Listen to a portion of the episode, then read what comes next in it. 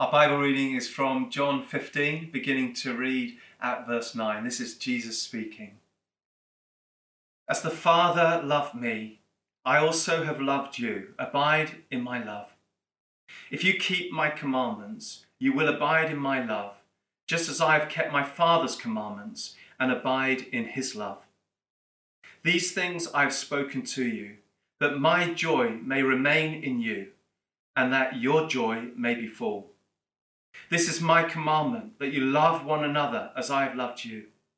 Greater love has no one than this, than to lay down one's life for his friends. And you are my friends if you do whatever I command you. No longer do I call you servants, for a servant does not know what his master is doing. But I've called you friends, for all things that I heard from my Father I have made known to you. You did not choose me, but I chose you and appointed you that you should go and bear fruit, and that your fruit should remain, that whatever you ask the Father in my name, he may give you. These things I command you, that you love one another. We're continuing to look at the life of the church as part of our Why Church series, and today we're looking at the whole area of leading and leadership. And I'm conscious that there are so many online Christian leadership courses and schools and academies and teachings. And in the short time that I have, I'm certainly not going to add another one. Good leadership is essential. We all know that. Being equipped with leadership strategy and skills is important. We all need that. But there is a fundamental aspect to Christian leadership that can often be overlooked or sidelined, and that is character and we all cannot do without it.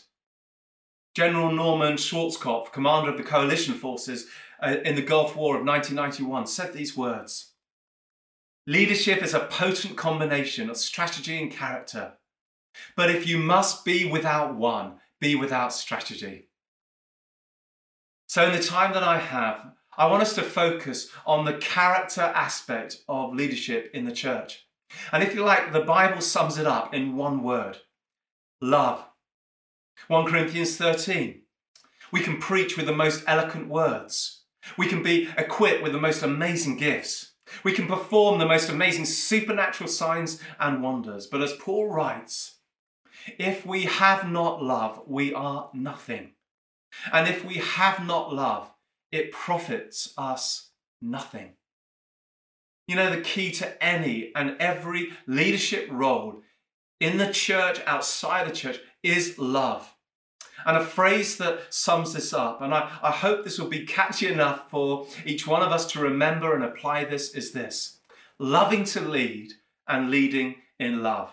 Loving to lead and leading in love. Just say that to yourself. Loving to lead and leading in love. Loving to lead. In other words, we need to be loving in order to lead people to Jesus and into the freedom and the life that He has for them.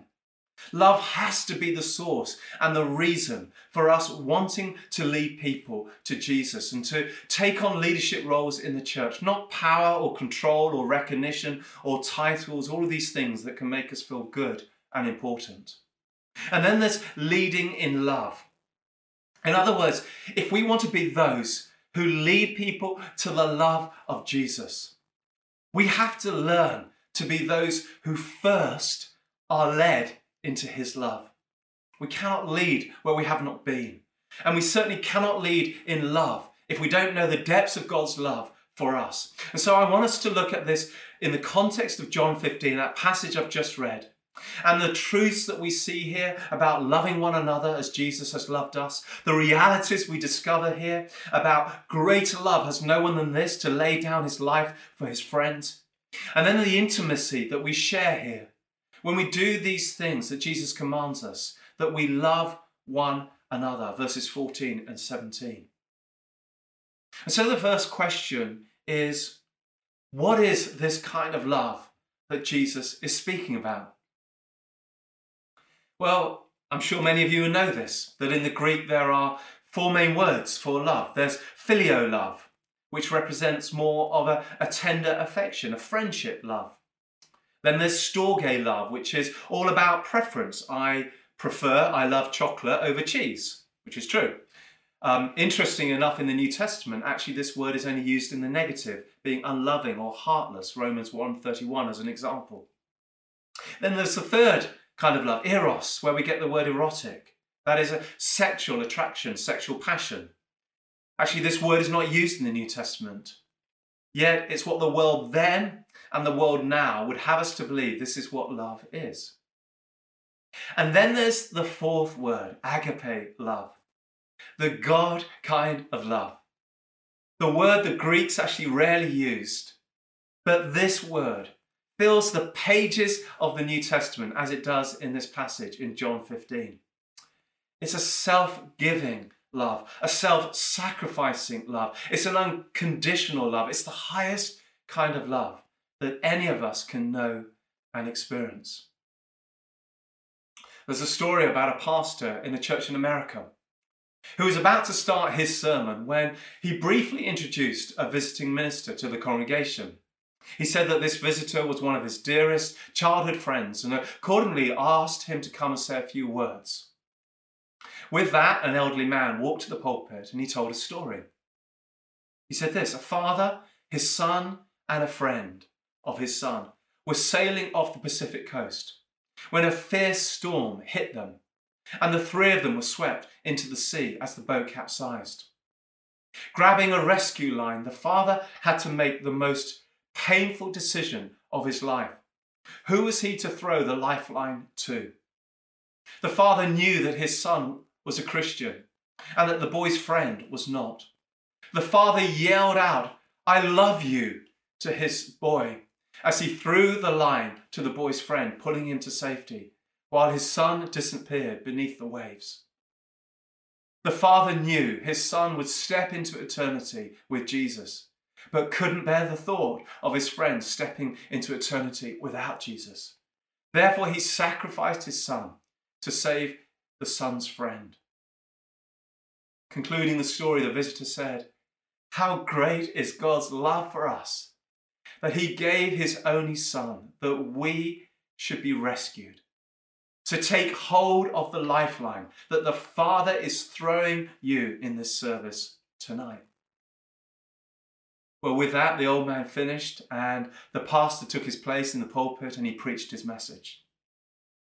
At the end of the meeting, some teenagers came up to the visitor They'd actually looked unimpressed throughout the man's story and responded and had not responded to the appeal.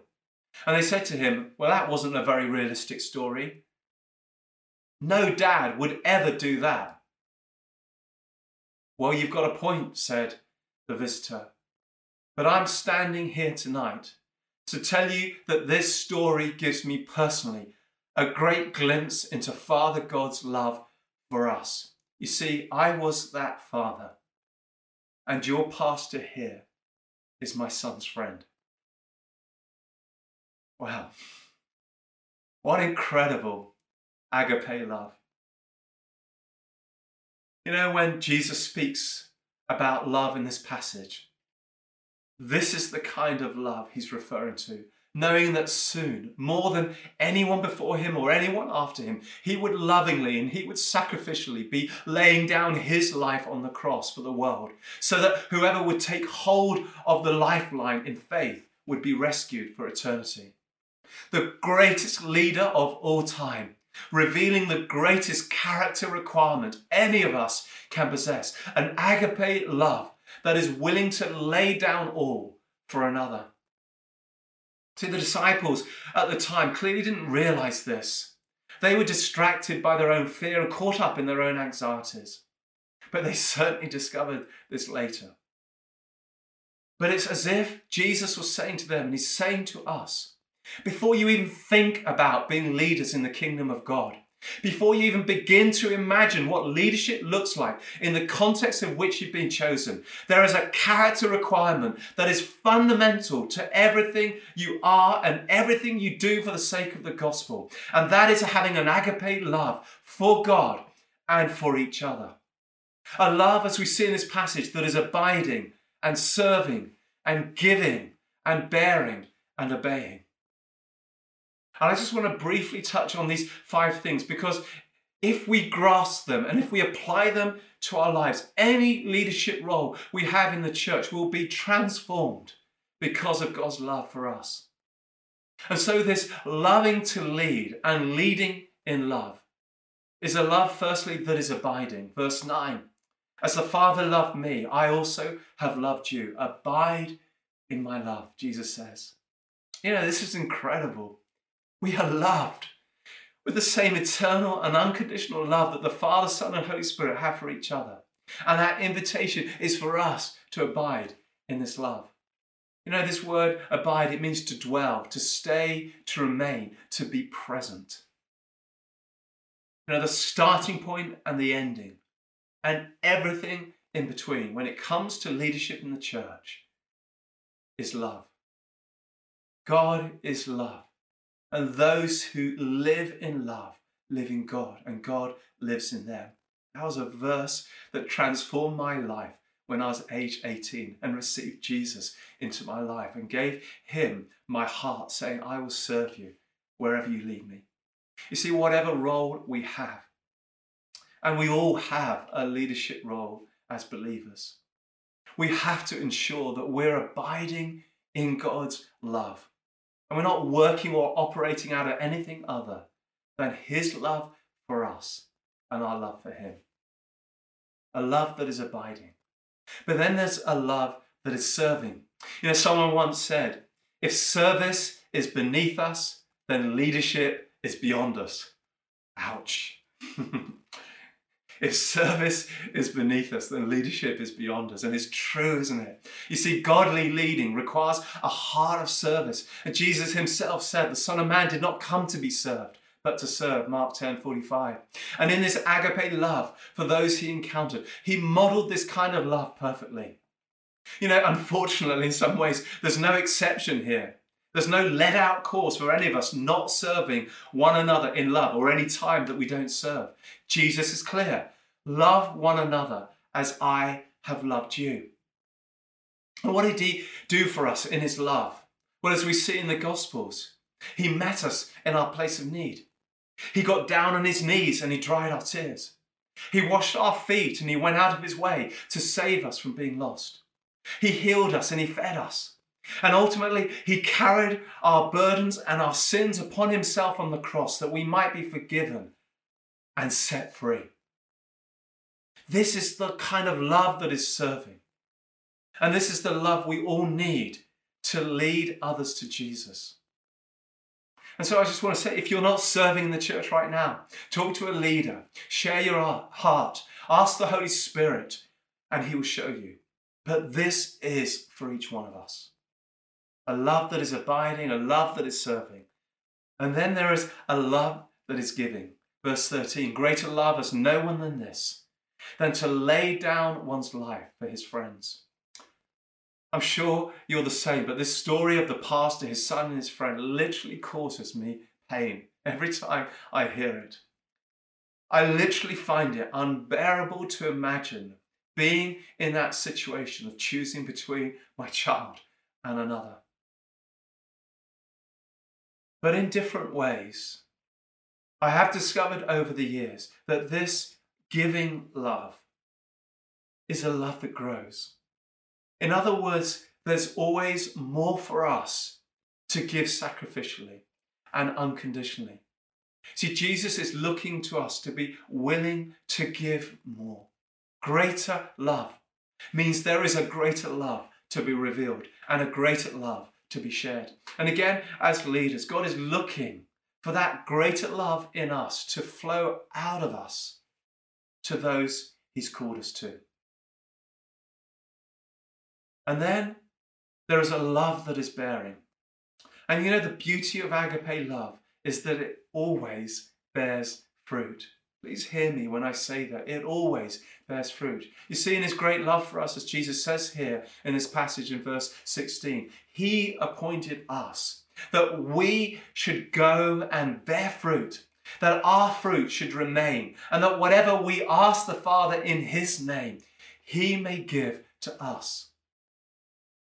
You know, too many Christian leaders, and I know this has been me at different points in my ministry, but too many of us are more concerned with numbers or attendance or size or resources or looking impressive or professional, whatever it is, rather than nurturing a culture of agape love in our midst and trusting the Lord with the fruit. You know, fruitfulness in the kingdom doesn't always look like what we hope it to be. And yet, when we love with an agape love, there is always fruit that lasts and remains. This is God's promise to us. And then finally, a love that is obeying. When it comes to agape love, obedience is key. Verse 17, these things, Jesus says, I command you. We're commanded that you love one another. And I'm sure we all wish at times that Jesus had not said these words, especially coming across certain people. Some people are harder to love than others, but the character of leadership rests not only in abiding and serving and giving and bearing fruit, but in obeying. Obeying God's word, obeying God's ways, and obeying God's will, which for us is agape love. Now, you may say to me, well, I thought this talk was about leadership, and you've not said much about leading and leadership. You've not said much about what it is to expand leadership, or what it is to release leaders, or what it is to develop strategies and structures, what it is to assimilate people into church, what it is to create space for growth, what, growth, what it is to nurture culture, and so on. And it's true, I haven't. And in response to that, I would like to say, whilst all of those things are great, and there are some great courses that delight in covering these topics, and we've done that at different points over the years as a church.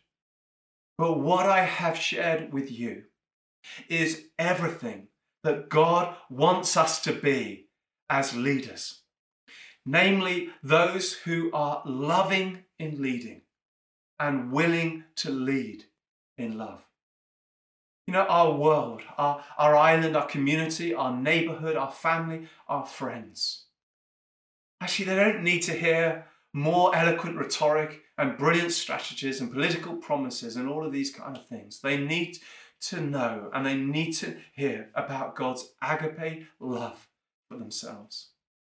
How people are desperate to know God's agape love themselves. And they need to know that there is a place, and we call it church, we call it the ecclesia, we call it the body of Christ, where this kind of abiding and serving and giving and bearing and obeying love can not only be seen and witnessed, but encountered and enjoyed. See, the ultimate calling of Christian leadership on all of our lives is to lovingly lead people to Jesus and for them to know such agape love for themselves. Let's pray.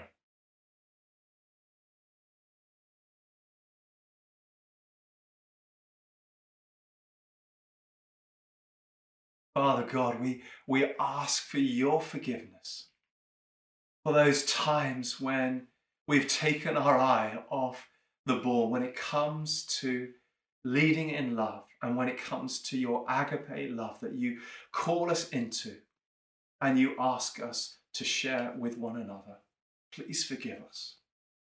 And we pray for each one of us that you would lead us more into your love, to know the depths of your love for us day by day, so that we can love more in our leading and ultimately leading those around us to you to the Lord Jesus for them to discover for themselves the amazing love you have for them. Fill us afresh, saturate us with your love, that we would shine for you and live for you in this love. And we ask this in the precious name of Jesus. Amen. Well, thank you so much for joining us today. And it's been great to be with you. Our prayers are very much with you, especially those who are in lockdown and struggling with the current situation. And we just pray God's blessing upon you, that you would know His blessing, His protection, His peace upon you and upon your family at this time. And so, as I draw this service to a close, let me just pray God's blessing upon you and receive this. And the word blessing, it, it incorporates both the delight of the Father upon us, but also His healing presence, His protection, His provision, His goodness upon us. And so may the Lord bless you. The Lord keep you. The Lord make his face to shine upon you and be gracious to you. The Lord lift up the light of his countenance upon you and give you his peace now and always. Amen. Amen. Well, have a wonderful rest of the, the day and week, and we look forward to you joining us soon. Take care. God bless. Bye.